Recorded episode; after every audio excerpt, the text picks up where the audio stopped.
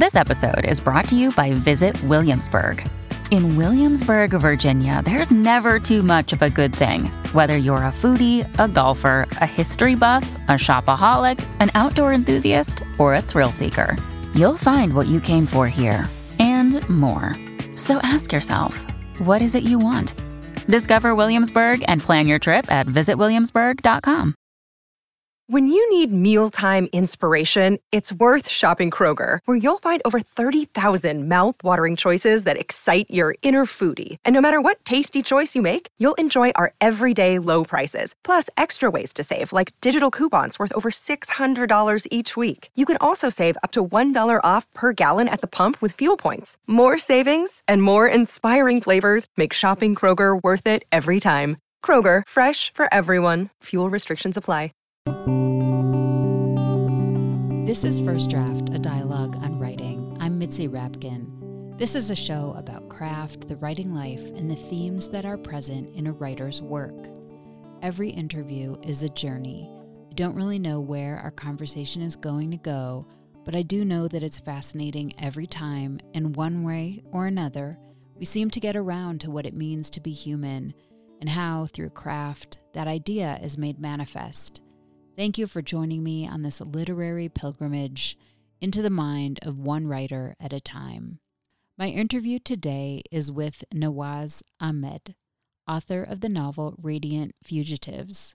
I obsessively read War and Peace through the through the writing of this book at least three times, I think. Um, I would read a page every day, every day before starting to write. We'll be back with Nawaz Ahmed after these essential words. First, I want to say to you, thank you for listening. The episode you're about to tune into represents eight plus years of dedication and perseverance for producing this show. In addition to conversations that go into depth about a writer's work and obsessions, this show and every interview it features aims to embody the values of honesty, vulnerability, curiosity, and connection. I invite you to join me in this journey as a First Draft patron, which gives you access to cuts from the interviews that didn't make it into the final show, ad free, pitch free episodes, and writing tips from my guests. You can become a supporter by going to patreon.com slash firstdraftwriters. That's P-A-T-R-E-O-N dot com slash firstdraftwriters. Any amount is welcome, but for $6 a month, you receive thank you gifts on a monthly basis. Plus, when you donate to First Draft, you are joining the community of writers and readers who support conversations like the one you are about to hear. With your donation, you are saying yes to continuing the space of honesty, vulnerability, curiosity, and connection that each show reaches to achieve. You are the scaffolding that holds up this platform that shares the insights and challenges of the writing life. So please go to patreon.com slash firstdraftwriters. And let's be honest, there is so much free content out there. In fact, what you are about to listen to is free, but it is not without expense in hard costs and labor to make. Don't get me wrong, producing these interviews is indeed a labor of love but there is an incredible amount of labor involved time and effort, planning, and schedule wrangling across time zones from Colorado to New York to London to Tel Aviv to Auckland and back again. And it all adds up to the creation of this show and the archive, which has more than 300 episodes you can dive into. I put so much care and effort into this show, and I hope you can tell with every episode. The process begins when I select a book, contact the author, schedule the interview. Then I read the book, take notes, conduct research, have the conversation, and edit the show. This takes equipment, organization, more late nights than you can imagine, and a lot of heart and sweat to come to fruition each week. And there is no staff. I am the show from start to finish. I know you may not be in front of a computer right now, so why not write a note on your hand or set the alarm on your phone to remind yourself to donate to First Draft when you get home? Please beat the odds of having to listen to this seven times before you join the First Draft community. Go to patreon.com slash firstdraftwriters. Please stay tuned at the end of this show. I'll offer recommendations on an episode in the archive that is similar to the one you're about to hear. And please rate the show on iTunes and tell everyone you know to subscribe. And thank you for your support and for being here with me today, right now, in this moment. And on to the show. My guest today is Nawaz Ahmed, author of the novel Radiant Fugitives. Before turning to writing, Ahmed was a computer scientist researching search algorithms for Yahoo. He was born in Tamil Nadu, India, and holds an MFA from University of Michigan at Ann Arbor and currently lives in Brooklyn. His novel Radiant Fugitives tells the story of Seema, an immigrant from India living in San Francisco who is bisexual, shunned by her father, and not accepted by her devout Muslim sister Tahara who lives in Texas. Seema is working for Kamala Harris's Attorney General campaign during the Obama era. She is nine months pregnant and estranged from the black father of her unborn child.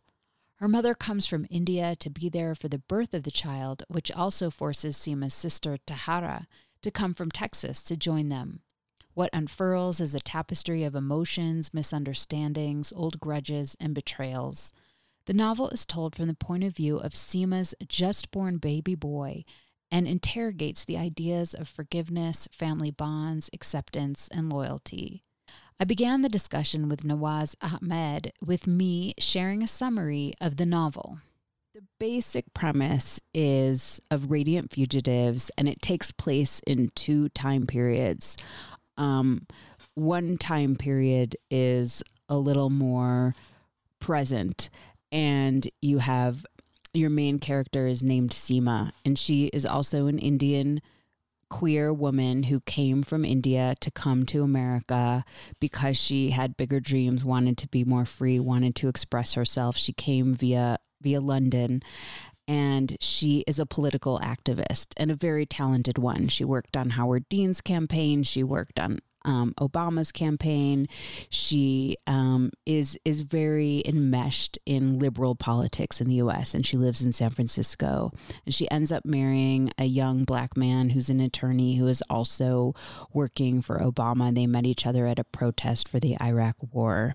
And when it opens, when the book actually opens, you your narrator is her newly born infant who is born between her and Bill, this man that she she met, although they had since divorced. He had relinquished any rights to the child, and her sister and mother had come to visit. Her sister lives in Texas, her mother is back in India, and the three of them have a very strained relationship because Seema was basically um, cut out of the family by her father because of her queerness, and they used to be very, very close.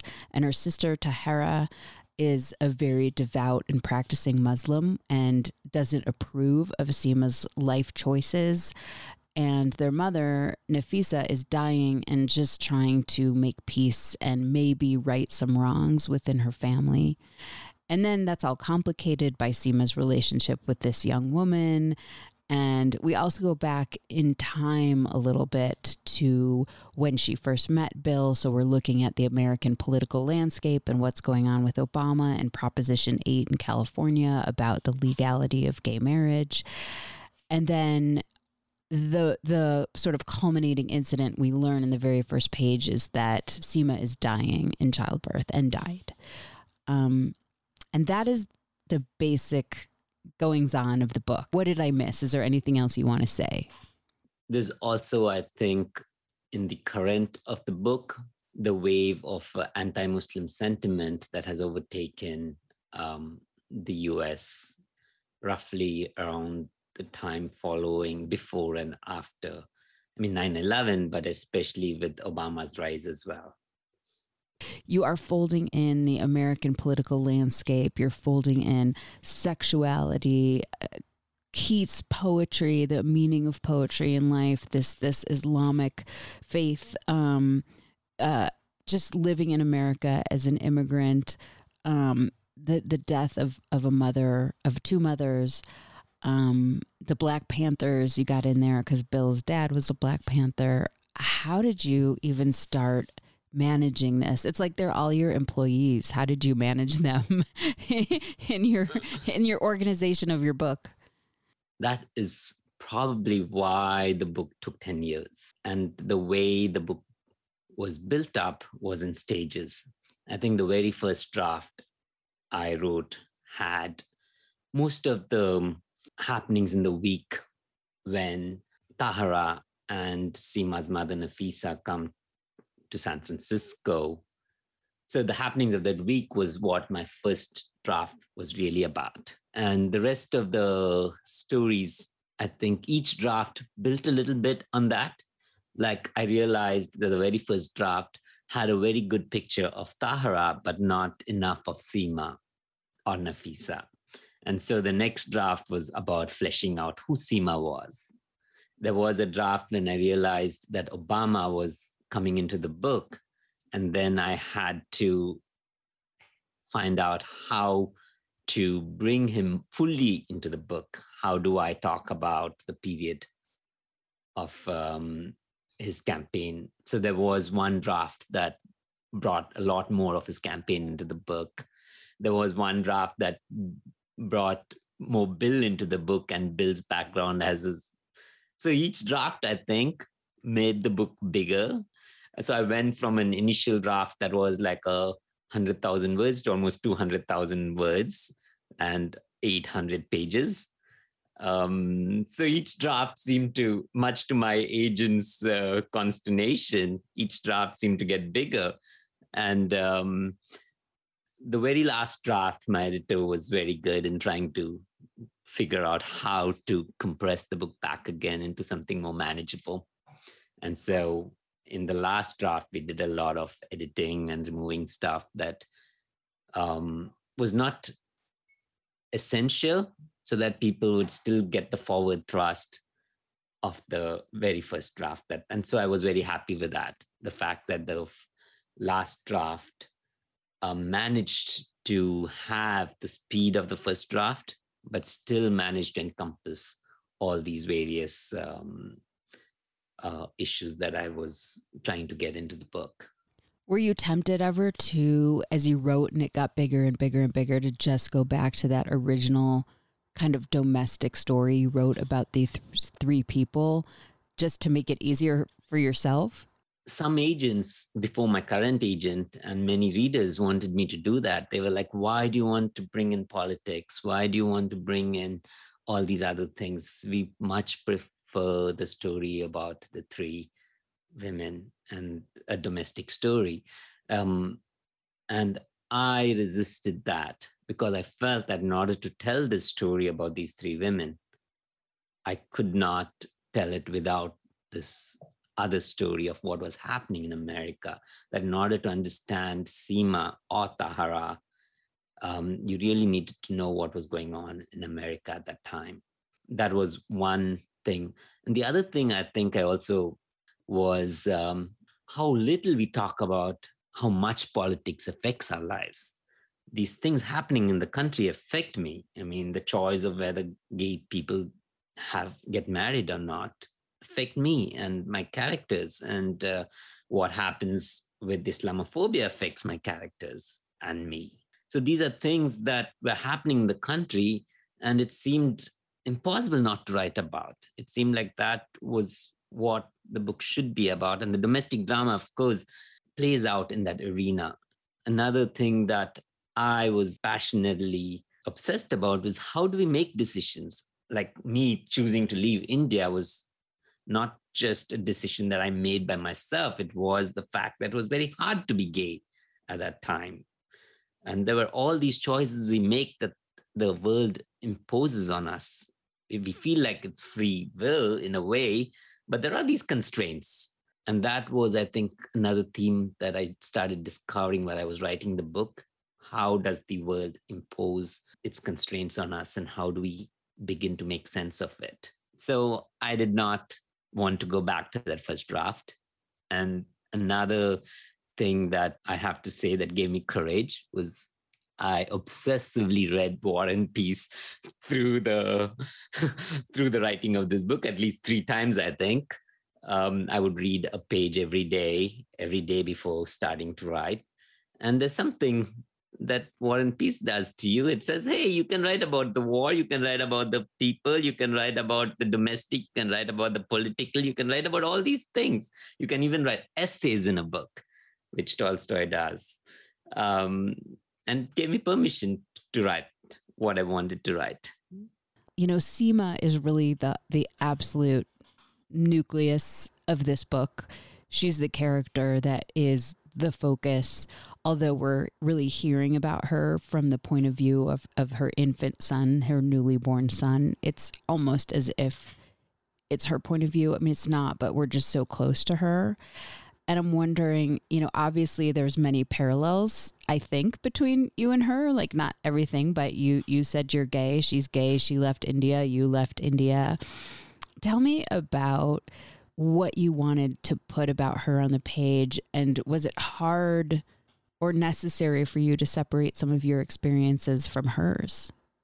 I think I definitely wanted to explore um, uh, what it means to be queer as an immigrant, as a Muslim, as a person who has left their home behind. Um, unlike Seema, my family did not disown me. But there is a distance that I felt and I think a lot of queer people feel because the world is not set up to give us good models of how to be. At least it wasn't then. And now things may be changing a little bit for the younger generation. But um, growing up, I think it felt like if I'm not going to get married and if I'm not going to have children, and if a family is something that I have to construct by myself, the notion of the chosen family, and then how do we go about it? And what are the choices we make and what does it preclude?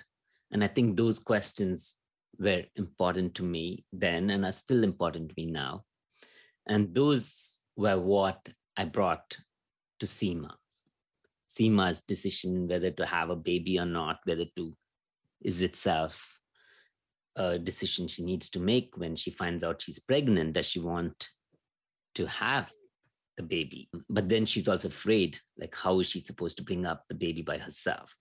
There's also the question of Seema wanting something more from Tahara. Like, what does she? I think that's a big question that I had to keep um, discovering as I wrote the drafts. Like, what does seema want from Tahara, from her sister, who is this religious sister who maybe has all these complicated feelings towards seema And um, and it took me by surprise i think even um, until the last draft i was trying to figure that answer out and the answer came to me in a shock of recognition that and i don't want to go too much into it because i want the readers to dis- discover that that that there are things she wants from tahara even given tahara's piety and devoutness and all the rest. And that is something that i myself have to contend with being an immigrant, having left my family behind, and trying to figure out how to um, make a new home for myself in this country, which has its ways of othering brown people, Muslim people, queer people. So I think those issues of Seema were issues that I brought into the book. Um, but of course, Seema is different. She's a lesbian she can have a baby she's also this activist and everything that i've never had a past about so her past is very different from mine and so she's a different character and i just had to let her be who she was. One of my favorite lines in the book is to me on some levels summed up a lot of the book, not just, I mean, definitely the immigrant story, but also you could substitute in what it feels like to be to be queer or what it feels like to be devoutly Muslim in America. And you write, living in America is like living in an in law's house. And I love that line. And, and you go on to talk about like how you have to learn the rituals of another family and adjust and accommodate to this other family. And you also have to like charm and beguile and wish them well. And you have to maybe fight harder to, to, um, to to win over naysayers or surrender or just learn how to become indispensable so they need you and that's basically how you were describing what it feels like to live in America. I just wanted to ask you if this was something that you've always felt living here, if, if when you were writing, you kind of discovered this and realized, aha. I think definitely a process of discovery and recognition is how I would put that. Because I think up till 2008 or 2010, before I began writing, the America that I had entered was giving me some of the things I wanted, which was to come out, to produce work that was being used. I, w- I was part of the search engine team at Yahoo and wrote some of the uh, search algorithms that powered Yahoo. So the, that was exciting. America had also given me the freedom to quit my job and get an MFA. So there were all these things that I was getting. And uh, um, it was, I think, afterwards, after I started writing and when I was immersed in the writing, that the whole um, character also seemed to shift because when Obama came, there was so much hope. And then there was a steady eroding of that hope almost immediately. And I think at that time, I did begin to feel like this outsider. And now I had this means of expressing that, which was through the writing of this book. And it seems, I think, very natural that that those feelings went into into the book and that passage that you mentioned is such a conflicting passage because that is how um, people in India would accommodate. I mean, that is very a traditional way of looking how you, you give your daughter away she goes and becomes part of this other family and she has to adapt to it so there is this um, what you would call an old fashioned way like this is how we used to be um, and which Tahara kind of rejects that and she wants to be who she wants to be. But what you're saying now is that it applies to me and uh, applies to a lot of people who are trying to live in America. I think that was the recognition and the discovery that what Nafisa is saying applies, seems to be the message that is given to all of us here. And we all have to contend with that, otherwise, be the outsider and be looking from the outside in, which a lot of my characters in the book end up doing if they resist that impulse to assimilate. And I think you could even extend that metaphor to you know you have this this kind of generic expected general most common American, right? The white heterosexual Christian American. So anyone for Seema it's like in this country, she's also living in a mother in law's house because she's queer.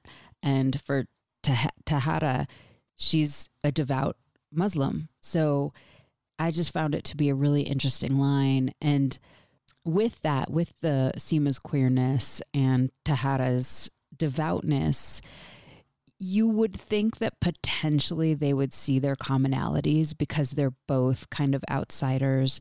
They both risk violence to their bodies and um, way of life because they're different, but their differences only pull them apart. Seema definitely judges Tahara for her intense devoutness because there's so many rules and they don't accommodate people like Seema and they're so strict. But I think Tahara also, like, she judges her sister. She judges her sister's best friend Viaz, who was I love him. He was um, her her best friend who was also a gay um, Muslim in San Francisco, and so what could have brought them together really pulled them apart and was so difficult for their relationship and for their mom, their dying mom, to watch.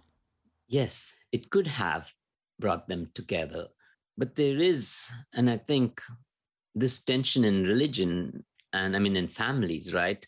We have this shared history and this shared way in which the world probably has the same constraints on the family. And yet, within the family, we have these um, intense rivalries and resentments and jealousies and pet and pettiness and all the rest, which I wanted to also talk about. I mean, these are the kind of feelings that we are not really permitted to express. It's like we have to be well adjusted. We have to be these people who who can rise above ourselves, rise above what this is considered as pettiness. But I wanted to talk about these feelings as as real as these resentments and jealousies and rivalries are part of what makes us human. And these are also what causes for these bigger political things to happen.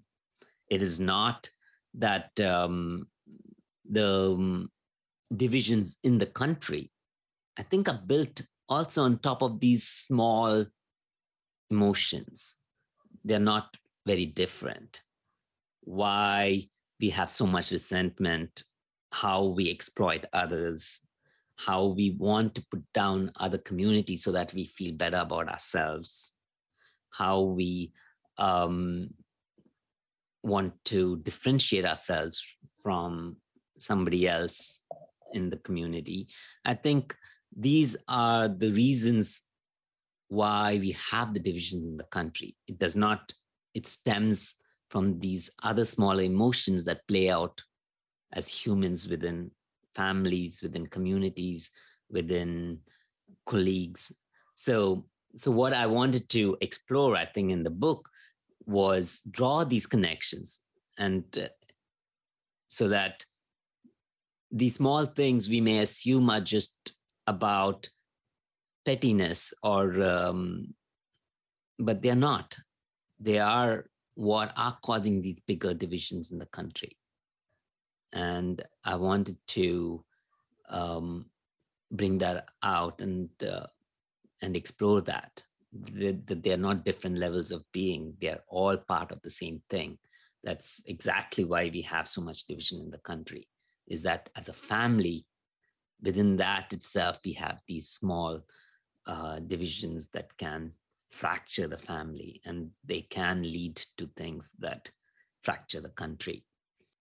And you can see on the family level how very, very, very small, seemingly maybe benign things that happen in childhood between siblings can grow, like the tiny seeds. Like, for instance, in their family in India, their father and I want to ask you about this. He he really valued poetry. He loved John Keats. He loved, and they they had a practice, which is also something done in Islam, where you you read and recite poetry. And they they went to contests, and Seema was very good at it and won, and Tahara was not as good, and Seema was like the apple of the father's eye and then fell so hard, like from that garden because of her choice.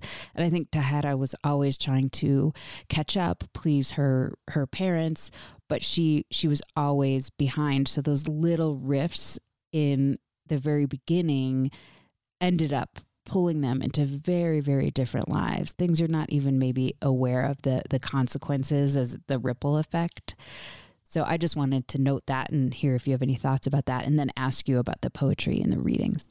I mean, Tahara also wins, but you're right. She's not the spectacular uh, performer that Seema is. And the father does assume that Seema is meant for some greatness that he does not expect of Tahara. And I think that uh, expectations does color Tahara's reactions and her feelings towards her sister and her father. And so she tends to, I think, start building walls around herself at a very young age. The second part of that was um, the poetry itself. In India, we grew up having to recite poetry. I mean, this was something we did in school, and uh, um, not all schools, I think. Um, I went to a school like Seema and Tahara, what we call the Anglo Indian schools, which were a relic of um, a colonial past and which did have a focus a lot on British poetry and British literature.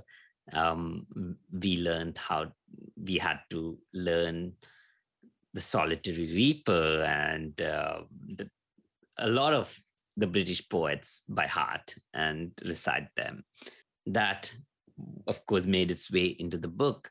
Um, the father, Naimullah, is an advocate of that. I mean, he has, I think, um, like so many of people in the 1970s who grew up right immediately after or independence and who were brought up in schools like that, we they do have a love for um, British literature.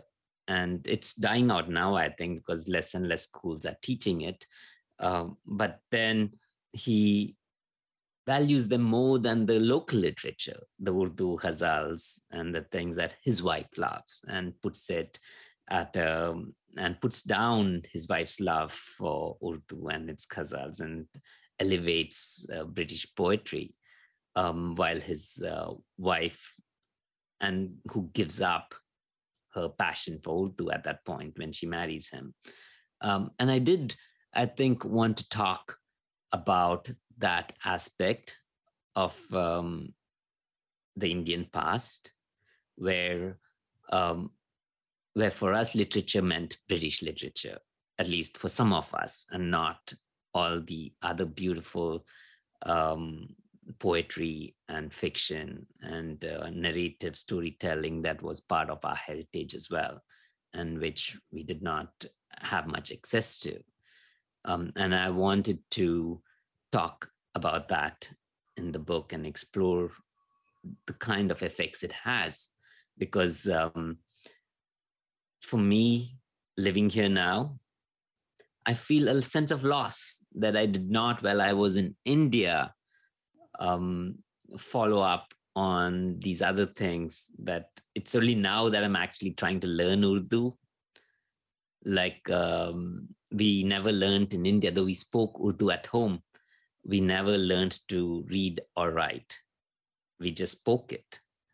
And only now am I making some time to learn Urdu here um, in the US.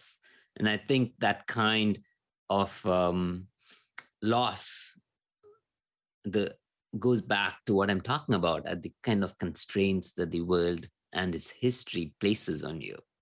Like um, we are shaped by our histories so much more than we give credit for and uh, and that is something we carry through our lives and Seema uh, started with that but then when she sees that her father is not the truly liberal person he claims to be when he casts out seema she rejects that whole uh, British baggage and decides that she wants to accept just Islam and her heritage and uses that as a kind of shield against her father. And her choices are really hard. I mean, to to choose that life, she she definitely is guessing that because while she's tending to her sister back in Texas where she lives, there is some violence against the mosque that she's part of, and she has two children and you could see like her son not that he's like becoming a, a, a radical um, you know suicide bomber type but she is teaching him the laws and the rules of the religion and he's a very literal young man he he takes it so literally so he's starting to go down a path of I mean, real pain because he see he doesn't understand why other like white people hate him, but also just getting into the religion so much. I mean, she has some moments where she's like, maybe this isn't the right life for us. Definitely, Arshad, the young son, is uh, questioning how he fits into America and how his religion fits into America. Um, there is, I think, in Arshad, he does, as you say, love what Islam brings to him. There is this mystical element, I think, that uh, which not all Muslims would agree to, that Islam has a mystical element. Um, but he responds to it. For example, whenever he hears the recitations, it just moves him and uh, completely. And um, and for him, he finds it, as you say, um, ununderstandable why it's hated so much. And he's not exactly being radicalized, but he is, I think, reading up a lot of things about Islam on the web behind his parents' back. They don't allow him actually to use the internet at home, but he is. And I think the internet is a dangerous place to be for any kind, any kid. And um, we see that happening not just among Muslim kids, but also what's happening a lot in the kind of, and I'll maybe use the word radicalization here again in the US on other fronts, like whether it is vaccine radicalization or whether it is uh, um, evangelical radicalization. I mean, it's happening in various places, and the and I think roughly it started happening around that time, 2008, 2009, when Facebook and all these uh, things started uh, becoming so popular. So I think that is one of the things that I was trying to explore with him that he is this kid and his parents do um, try to keep him safe, but there is a big world out there that he can access. There are ideas out there that he also has to contend with, and the family has to deal with those as well. So he does read about all the, um, for example, all the lies about the prophet and it does make him very angry that there are people who hate whom he reveres. And he has to deal with that and he deals with that in his own small way. And and now his family has to deal with the fact that he has these uh, emotions. I did i think want to make sure that we do not really consider Arshad as being radicalized. He's a he's a he's 11 year old and he does not know what to do with his feelings or what to do with a world that looks down upon him or hates what he what he reveres and um, i think that feeling is present in so many of us these days the feeling that we are being imposed upon and people look down upon us and then what do we do with this anger that seems to be playing out in so many parts of our lives? And though i knew i was writing about islam and about these muslim characters i felt to me that i could set take the religion away and set it in a different religion or in a even without religion and i would still have a very similar book at least plot wise, that these things that were happening in the book are not some things that were related to Islam, that this was something that was going on on a much larger scale across so many communities and in so many other families. And um, to me, I was not just writing about Islam. I was writing about hopefully what was ha- what I was thinking was happening in the world. Um, with so many different communities.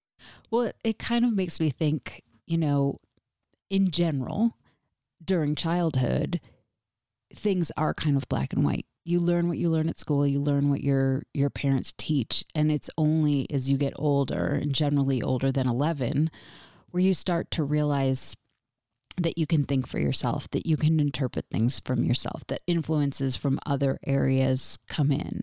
So there's that element, like just being stuck in childhood and whatever doctrine, you know, you grow up in a anti-vax family, you're going to be an anti-vaxer until maybe other information comes in. But that other interma- information now that you're talking about is the internet and you can find what you're looking for.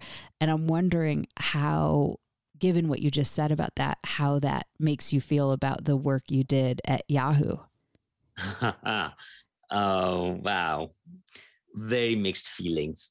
Um, one of the reasons I left computer science, I think, was uh, around that time, and there was all this talk about how we were going to change the world for the better.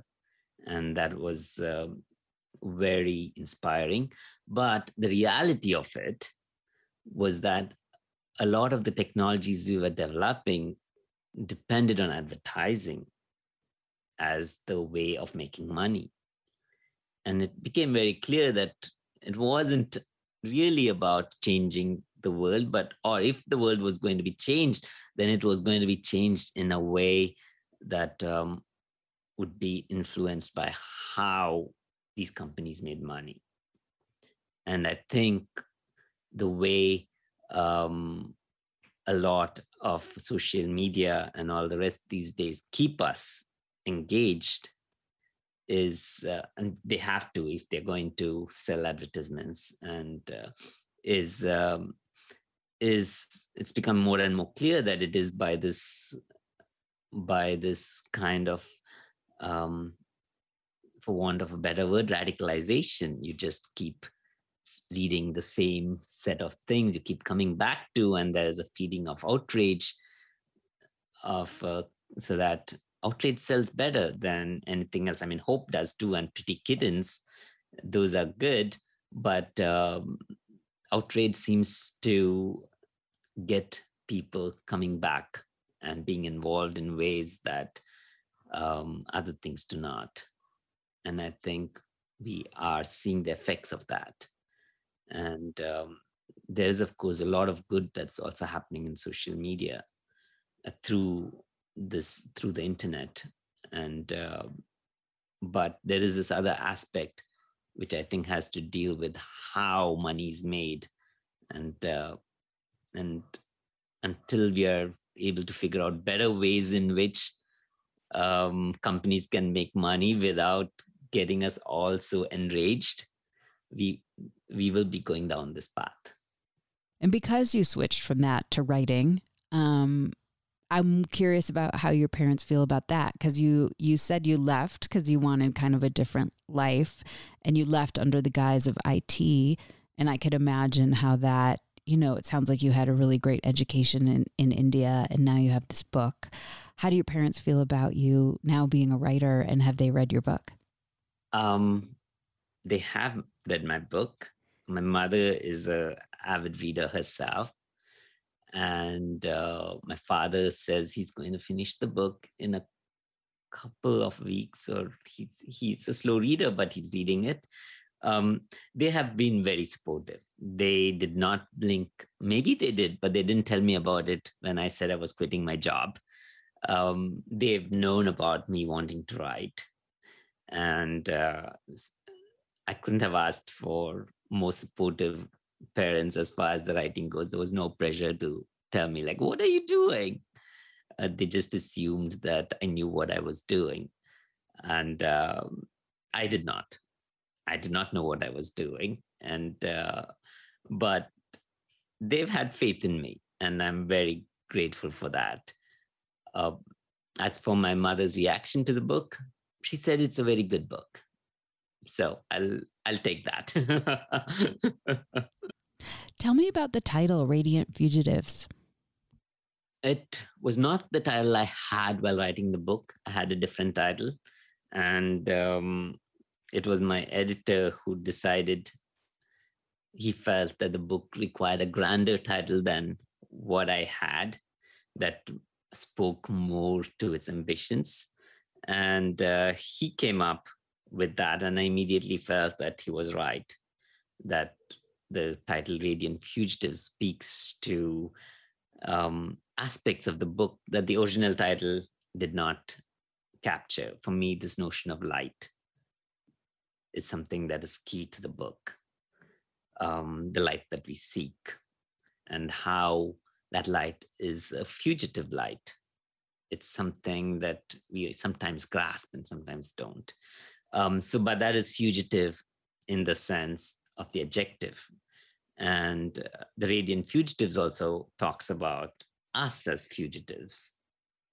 We are all seeking this light or hope that we can escape to this light. And um, Radiant Fugitives is us moving towards that light Tell me about the decision to have Ishraq be the narrator. And this is the infant child that is born in the beginning of the book to Seema.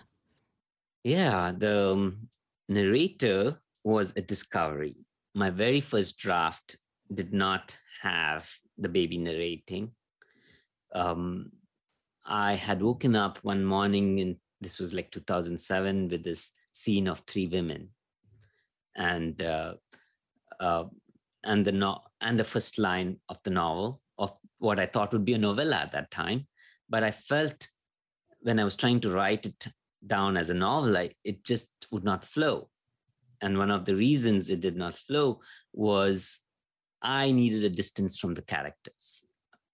Uh, I needed to be able to um, not let myself and my judgments about these characters color the book. I felt like, especially towards Tahera, I was being very judgmental. And I needed to come to a place of acceptance of who Tahera was, independent of my own feelings towards Islam or what I felt like Islam was imposing on me. And um, I was running one day um, around the pond in during my MFA that it suddenly struck me that if I had Seema's baby narrate, I would get all the things I wanted. One was the distance. I could have this baby, this newborn baby who doesn't really know the world and who can be more accepting than I am, could accept these characters for who they are. That was one thing.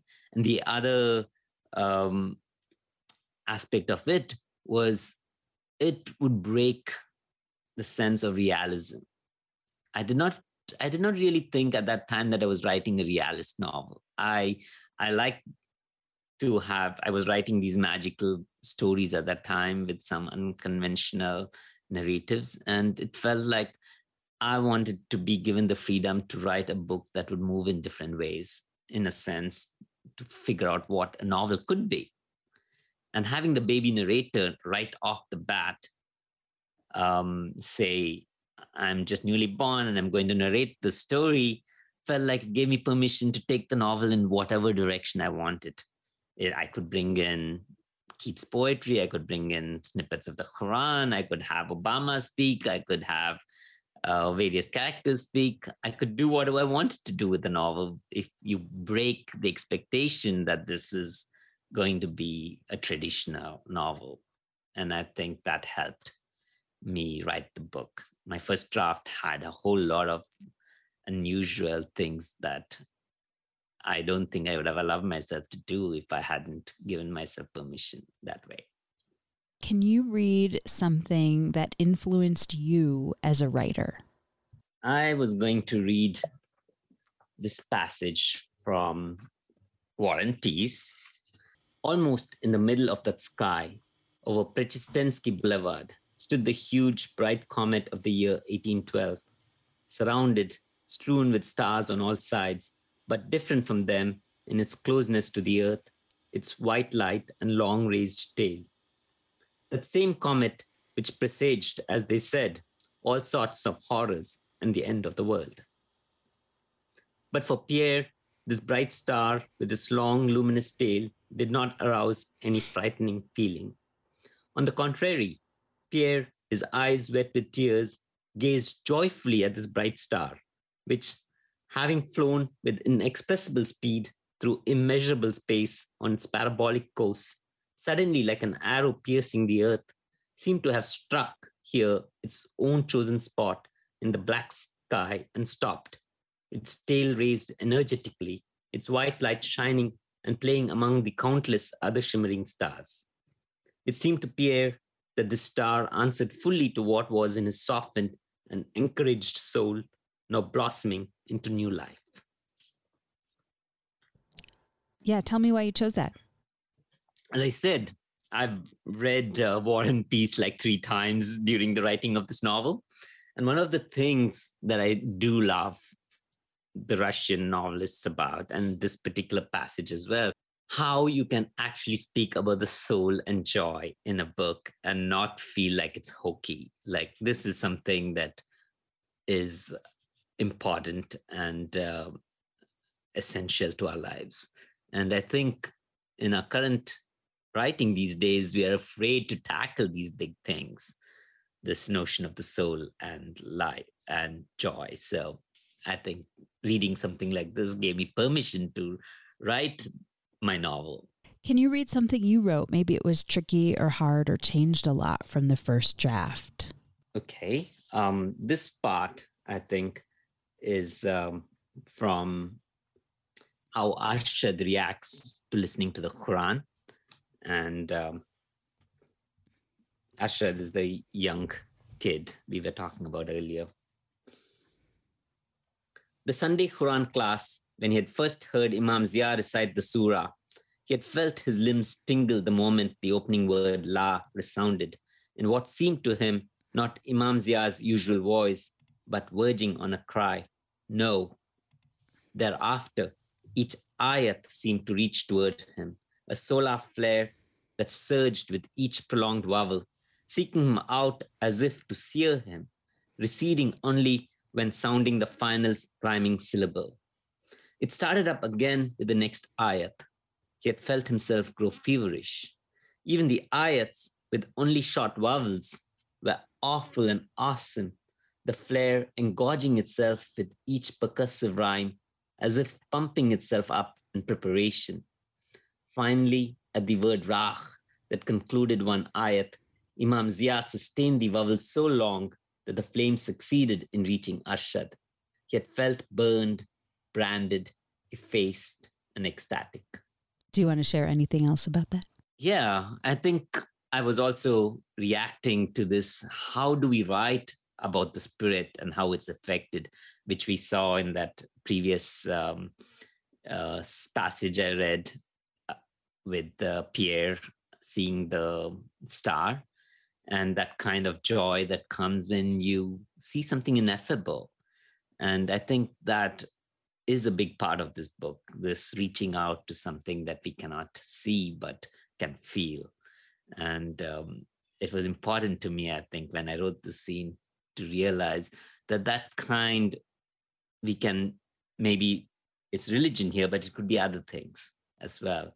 And i wanted that in the book. And i was happy that there was this one scene i could cap- try to capture that. Where do you write? In my office usually. What do you do or where do you go to get away from writing?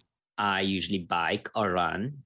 And uh, it's usually either mu- uh, opera or dance if I have to watch something. Who do you show your work to first to get feedback? These days, it's my partner, especially when I'm very uncertain about what I've written. How have you dealt with rejection? Two ways. One is to say, I'll show them. And in my more defensive moments, it's to say, uh, I don't want to be a part of something that doesn't want me. What is your favorite word? Mostly having to do with light. I would go with luminous. I just love how it seems to glow from the inside. Thank you so much for your time. I really, really appreciate it. Thank you, Mitzi, for having me. This is wonderful. If you like today's show with Nawaz Ahmed, author of the novel Radiant Fugitives, check out my interview with Amitava Kumar. We talked about his book, Immigrant Montana, the intersection of personal story and the happenings of the world, his literary inspirations, and the constant struggle to find new words. You can find that interview and the entire First Draft archive of more than 320 interviews at firstdraftwriters.com. You can stay tuned to First Draft on social media on Facebook, Twitter, and Instagram. Just look for First Draft ADOW. You can email me at firstdraftwriters at gmail.com anytime. Remember, there are plenty of extras for becoming a member and donating to First Draft, including access to pitch free, ad free content, as well as cuts from the interviews that didn't make it into the final show, writing tips from my guests, books, and more. Join me as I reach for honesty, vulnerability, connection, curiosity, and insights on craft with each episode. I can't tell you enough how much each and every dollar counts to keeping this show alive. The first tier of support is just $6 a month, so please go to patreon.com slash firstdraftwriters. Coming up in the next few months on First Draft, Interviews with Evie Wyld, Susan Orlean, Charlotte Wood, Peter Ho Davies, and Jean Hanff Korelitz. I want to send out a huge thank you to my patrons for making this interview happen. Your support makes First Draft, a dialogue on writing, a reality every week. Please stay healthy and safe. The theme music for First Draft was produced and performed by Murph Mahaffey. I'm your host and producer, Mitzi Rapkin. Thank you for listening.